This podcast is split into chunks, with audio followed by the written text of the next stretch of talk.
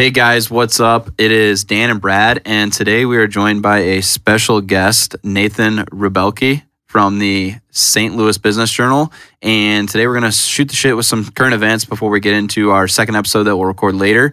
But uh, can you tell us a little bit about yourself, Nathan? Mm-hmm, absolutely. Thanks for having me, guys. Yeah, no problem. Looking forward to this. Uh, yeah, so I work at the St. Louis Business Journal. I've been there about four and a half years. Uh, I cover uh, sports business, entrepreneurship, and technology. Along with that, I run our St. Louis Inno publication, which is uh, is basically focused on innovation, tech, and startups. It's a specific webpage, website for all those stories. It's got its own newsletter, own events, own award publications as well. Uh, so that's a little bit about me. So is it I N N O? Yep. mhm. Okay, I because when you guys were talking about it, I thought it was like N O, but then whenever you explained it, innovation, Mhm. it's all coming together for me. Silent in. yeah, yeah, yeah. It's part of uh, the American Inno network. Uh, So there's 45 different cities with Inno publications in them. Yeah. So when he walked in today, I was like, "Oh, this guy looks familiar," but he had interviewed me for a small piece on St. Louis co-working Oh, back in the day. Subtle flex. I got yeah. That was the first time I was in the newspaper. I think I did another story on you too. To be Yeah, so I did I did that one, and then I did one when I launched an app called GigMe, okay. um, which was like a uh, an app for you know if you want your a doorknob installed or whatever, and it Mhm. was like there's an app for that. I don't know if you had written that one, um, and then I did a third one where we were launching this product called Casper in our recruiting company, and it was kind of like this is a new spin on recruiting. So those are the how many times that was three times I kind counted. also, you know, whenever I was like the third biggest recruiting firm. oh, what? Fourth? I'm, that- just, I'm just kidding. I had to keep going just because Brad will give me Was shit. that on the Business Journal list? That was on the business journal list for recruitment agencies. So I was kind of disappointed actually. So the year before, I was number three. And we like 10x the amount of placements we were doing and all this. And this was during COVID. So then the next year, they did the, like, you know, they say, how many placements did you do? What kind of business did you do? All this stuff. And I'm feeling really good. Like we might have moved up a couple of spots and we were the same. And like everybody else 10x. I'm like, what the hell?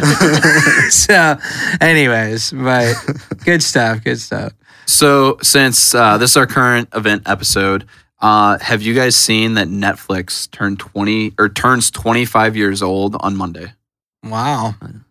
Like- that's crazy. I remember when they first came out, like you could you like they shipped you a Mhm. DVD. Yeah. Right? So that's what I actually totally forgot about that. I thought that was like the the Redbox platform, but that was Netflix. I I can fondly remember like the clear DVD case that said Netflix on it.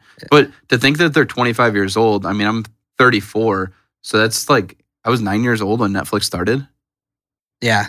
That's Mhm. crazy. Yeah, blows my mind. But I mean, I think that there's a lot of companies that start and they don't get any sort of traction for like five or six years. So you never think Don't of that, you are. know? Mm-hmm. But I think I don't know if this is if can you still rent the DVDs? Because like Mhm. whenever I do a search, it'll say like available on streaming, and then it'll have other titles that aren't available on streaming. I can So- only imagine the DVDs you're gonna get sent to your house. yeah, there's some good I, ones. I actually like I like the DVD model a lot. Back, I feel like there you could almost get any movie you wanted back then from it. Yeah. Yeah. Did you hear about the story with Blockbuster?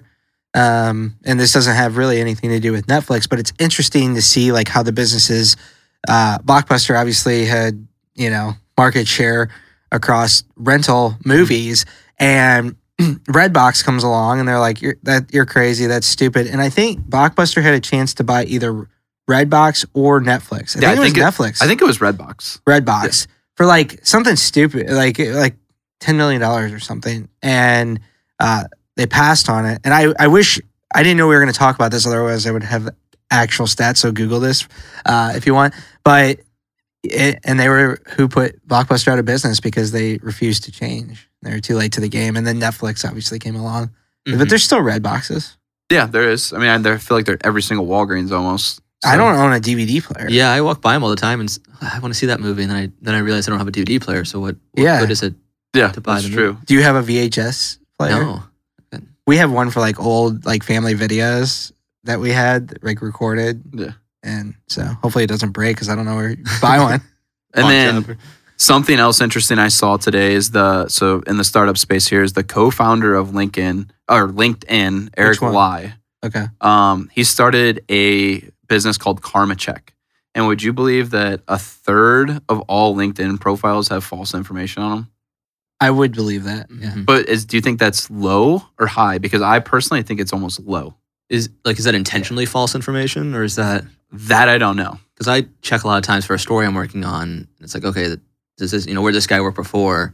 So- And then I see it. He says he's still working at this one company. I know he left it a year ago. Yeah. Yeah, yeah. And- And so it's not accurate, but I don't know if it's Yeah, owning a recruiting firm that happens all the time Yeah. where they just they logged in and you know 2008 they updated their stuff and then they never logged back in. So I could see that, but intentional stuff I could also see a third of because they they say like 50% of people have fake stuff even on their resume. Mhm. You know what I mean? They embellish the job that they're doing or something. So- Easily. Yeah. and how easy is it to be like, oh yeah, back in 2008, I was part of like you know National Honor Society. Who's going to check that? Yeah. You know what I mean? Maybe a reporter. I think I, Yeah. I'm the only subset of a group of people that actually go back and check your Yeah. National Honor Society Yeah. membership. hey, Miss Fisher, was Dan Griner a honor Doing a society story. member? Yeah. And then, um, so we were talking about this before you came in with, uh, I guess, our engineer of the podcast, and we were talking about baseball cards and how Mhm. popular baseball cards seem to be. Like one year they're really popular, another year it seems like they're not selling nearly as many. Um, just this week, there was a new record for the most expensive baseball card sold, which was twelve point six million dollars for a 1952 Mickey Mantle Mantle. card, and that broke the previous record of 9.3 million dollars for a Diego Mirando jersey. I don't know who that is. Yeah, I saw that too. Yeah. So I was just a, soccer player. that almost has to be a soccer player, but I was just so that's the record. Which I honestly I thought it was a Babe Ruth ball, which was the record. So uh, I had two two things new there.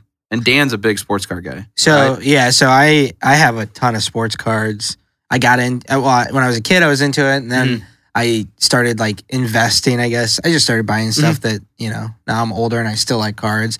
Um, I got you to buy one pack of Yeah, cards. yeah, I did. He's got a Justin Herbert rookie card out of it. That's probably worth a little bit of money.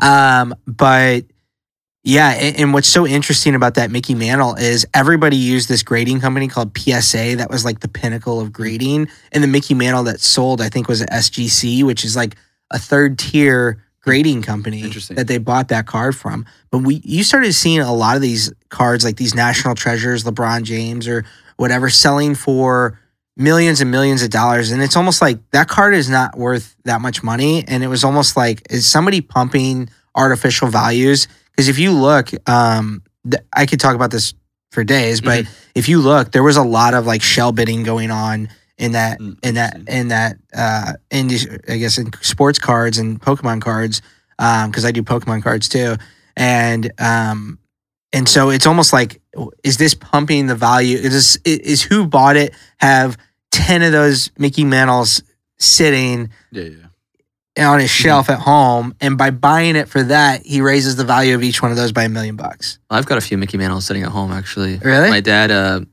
one of his neighbors went away to college and gave him all his baseball cards.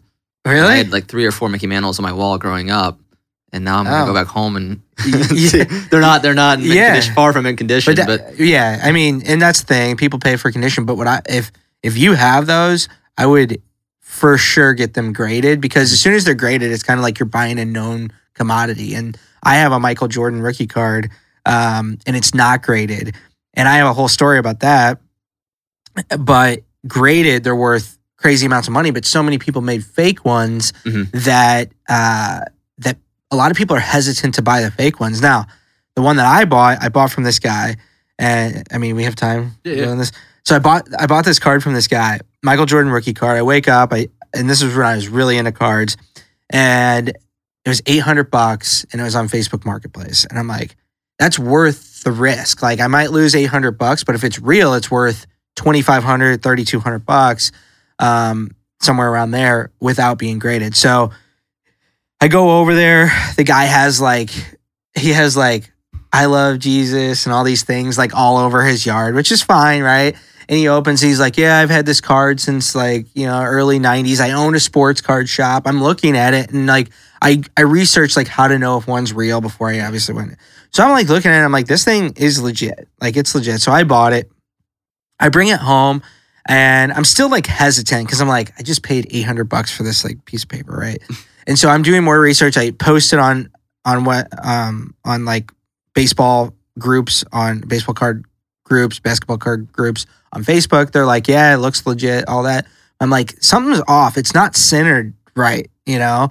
And so I take a Fleer, uh, 86 Fleer baseball card, which is the same size as that, and I put them over each other, and mine is short, which means it was trimmed to make the condition looked better. And so this guy, what he did was he trimmed the card, and the Honus there was a Honus Wagner that was trimmed that actually Wayne Gretzky had bought at one wow. time for a million plus bucks. Um, and that was like a big thing. And the FBI started doing research into like trimming cards and doing all these things. So being trimmed, it's authentic altered and it's only worth like it, it's pro- right now it's probably worth about fifteen hundred bucks graded with authentic altered. But at the time it was like worth a thousand bucks um, authentic altered. So I'm still up two hundred bucks technically, but I'm pissed because I'm like. So I email this guy and I, I was so and I, I go over the top when I get mad like with this kind of stuff because I'm a do the right thing person and like clearly you lied to me about something and you have like all this facade up like you know what I mean Yeah. and so I reach out to him I go hey man good news card's real and I go bad news is the card's trimmed and I go so here's some options I go one the FBI is actually looking into card Mhm. trimmers for high value cards which uh, Michael Jordan rookie cards like Mhm. a holy grail of cards and I go, so I don't know. I could either report that or um, I go, or you can give me a like three hundred dollar refund and I keep the card, or you give me a full refund and you, you can have the card back. Um, and then I went a little bit farther and I was like, this was like a little childish, but I was like, I go, or I have screenshots of all your Facebook friends and I'll just run a Facebook ad towards all of them telling them the story, including your pastor at your That's church which is ridiculous. But And you didn't do. I didn't know. So I, I go, which option would you like? You know, you have 24 hours to answer me. And so he's like, he didn't want to see me again and he didn't want to deal with it. So he's like, I'll send you a check. So he sent me the 300 bucks and, Hmm. but I still have it and it's still valuable. It's just like, you know, so that's my card Story of the day. story. Yeah. Sorry. So, um, something else out of this world is NASA called off their space launch that was supposed to happen. I think it was yesterday. Um, and this is Boeing's like first shot at like really trying to like prove that they're capable of sending uh, a rocket to space. And this one was supposed to uh, orbit the moon, and I believe an unmanned rover might have been going to the surface. Uh, they had to call the launch off. And what blows my mind, and I kind of want to get your guys' opinion on it. The last time we've been to the moon was 1972. We've been sending astronauts up pretty regularly now with SpaceX for the last, say, four years, right? And I find it very odd that we're just now, over 50 years ago, trying to go back to the moon, and it's seeming to be this difficult of a process. So, what do you think? So you think it's fake? The first one's. I'm not saying it's yeah. fake. I just think that the amount of technology we have now versus then is far superior. I did listen to an Elon Musk podcast about like what he thought about us going to the moon, and he thinks it was real. He thinks we did do it. It was just like a basically it was U.S. versus Russia. Who's going to get to the moon first? And it just they did everything they could to make sure one of them won. Um, so it brought out a lot of technology out of everybody that time period, and then we just kind of lost interest in it, I guess. Well, I mean, like, how much value is the moon once you get there, right? Like, in so terms right, of making so it right a now point there's to a, go back. right now there's a lot of value in it because it's basically going to end up being uh, a place for supplies in order to go to Mars, Mhm. is what they're saying. Oh, it's like a Yeah, Um, it's like, yeah, it's like your uh, layover essentially. yeah, that's a hell of a That- that- layover. Well, my thing with the, the yesterday, the launch being delayed, you feel like you would have that all buttoned up yes, like two days, but well beforehand. And I, I'm not, I, I don't, I'm not going to claim to know that's out of my domain, but it just seemed odd in the eleventh hour. You're going to say, all right, yeah. we're not going to the moon for something that requires so much planning and time. Was it like the wind, or was it was it like a weather? No, it was thing? like Like an a- engine issue. Yeah, mechanical. so it was like something pretty major. that's crazy. Yeah, I mean, I I don't know. I would imagine that there's probably like five pieces of like you do parts for airplanes and stuff Yeah. like that. So it's like how many parts are available of something like that? Mm. Like they can't just take that bolt. There's probably like probably a very yeah. customized, yeah, Yeah. like piece, and there's just not that many pieces of equipment. and they're not going to share all the. De- they're not going to be very transparent. Yeah. I mean, they're, they're transparent enough, but they need to be, but they're not going to bring it apart and show it. You know, it's really we're just going to be kind of left guessing. Yeah. I think. But I, well, yeah. So that makes sense to me now, like why we would want to get there. But like after the initial one, it's kind of like, oh, we're on the moon. There's some rocks here. Like, Yeah. you know what I mean? There's Mhm. to me like, what was the value of going back just to go back? I, I mean, I I have no interest in myself going to space personally. I do find space to be very interesting, and I've been listening to a lot more podcasts and videos about about Mars, and it is interesting because it almost seems like I don't think we'll it'll ever be a thing in our lifetime where Earth does not exist. But I feel like Elon Musk is a very smart individual that can see a lot further into the future than me, and I think he knows that Earth is already depleting in a way that it's not going to be sustainable for generations to come, which I don't even think it's going to be my great grandchildren that aren't going to see Earth. But I think he's just doing what it takes to make it happen hmm. 500 to 1,000 years from now. Well, I think it's interesting because no matter what, like there will be a last day on Earth when the sun burns out, right? Like Yeah. the sun only has a finite amount of resources to And it's be the burnt. sun. The sun grows every single year because it's exploding continuously. like the Slowly sun is a star that's already exploded. Oh, really? Yeah, pretty wild. Yeah. So it's really weird to think about, but yeah, I mean, what like, and it, what does it take? Like seven or eight minutes for the light from the sun. I always think about this to from the sun to get to the Earth, and so the sun could have went out eight minutes ago or six minutes Mhm. ago, Yeah. and we're all gone in two minutes. That would be wild. Yeah. We'll be here in this in the studio. Yeah. We won't even be able This is where hey, this we won't know. We'll just step some outside. video, like if somebody ever comes back, we got it. Um, so there's that, and then I find the universe fascinating. Like they haven't found the end of the universe. Like it just keeps growing. Like what does that even mean? How is that? What is that? You know what I mean? Like how? I mean, the- yeah, basically with the new James Webb telescope too, like we're trying to find out a lot more about the universe, which to me is super trippy to think that like the picture that they could be taking could be the Earth that was being created like light years ago, and we're just, like looking into the past. yeah. That's well, that's what super they, they say. If you're on a star and you're looking back at the Earth, the light that's being like transmitted could be like you could be literally right now. They they're just now seeing like Egyptians build pyramids. Yeah. because that's how long it took the light to get from Earth. It's crazy. So, anyways, Mind blowing. it's just some crazy shit to think about. So, Yeah, I mean, the only other thing I have, I don't know if you guys want to touch on it, is that Honda and LG Energy are investing 4.4 billion dollars into a electric vehicle battery plant in the U.S. So I don't know if that's the first one of its kind or not, but it's a lot of money, and it's interesting that it's going to be here. And I also am curious of what, um, like tree hugger groups and stuff like that are going to think about about that situation because I've everything I kind of think about uh, electronic ve- or you know battery plants is that they're pretty nasty. So it'd be interesting. yeah, I mean, they strip mine the earth for batteries. Mm, so it's like, Yeah. what is like the, I don't know how you transport something like that from wherever we get it to America and how that's going to be safe. Yeah, Yeah, there's, there's a company here that's trying to mine cobalt for batteries. Interesting. But yeah, it's, it's, I never thought of the pro- of how do they actually get it from that mine an hour and a half out of St. Louis. Yeah. to wherever it's gonna go. It's got to be pretty pretty nasty. yeah, They're probably not telling a whole lot of people that. it can't be good. It, it can't be, it's like a asbestos problem. I'm sure. So, uh, so you, do you have any current events that you would want to bring up St. Louis wise? Like you're around news all the time. mm-hmm. Yeah, I mean, this, we'll, we'll probably get into this in the other conversation we have, but uh, yeah, there's some exciting news yesterday with a, a local startup that doubled its headcount with a big deal that's in the healthcare space, uh, kind of going after uh, senior living, trying to make senior living better. They kind of see this Ah, key sure. moment of all these people are getting older and the Yeah. care model's not great.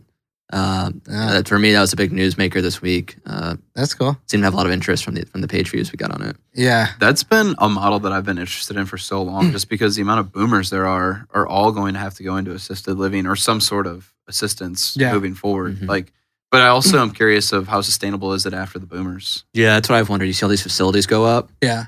and then and I, I- we we talked about this in our office in the past. Like, are those? I think one of the developers one time talked about it. Like they they're trying to make those buildings be really readaptable for Apartment apartments at some point because they know we're gonna get through this 20, 30 year crush, Yeah. and then in 20, 30 years, Yeah. some of those buildings might just be knocked down anyways. But But you got to have, you have to have that need serviced. Mhm. you know, and so you have to have the capacity and there's going to be money to be made. I just don't know if it's a business that I, you know, I already have a hard time being around older people. yeah. I don't know. It's just Mhm. hard for me. But um, but what I will say is like my uh, my wife's gr- grandma, she's 102 and she's in a facility. She woke up one day and she had like a huge bruise on her head, and they're like, "We don't know what happened." And I'm like, "How do they not have like cameras that I can tune into?" You know what I mean? Like that's a business. Yeah, Yeah, Right that there, is where it's like- security. But they probably don't want. they don't want that in there. They don't. No, yeah, because if they do something, Just wrong, reminds me of Happy Gilmore. And Yeah, Happy's, exactly. Happy's Yeah. grandma. Isn't it uh, Ben Stiller? Yeah. yeah. yeah. My grandparents lived in those facilities for five plus years, and it's they're not the most enjoyable place at all. to Yeah. go into, which you, you, it feels awful because you're going in there to visit and you're looking forward to seeing them.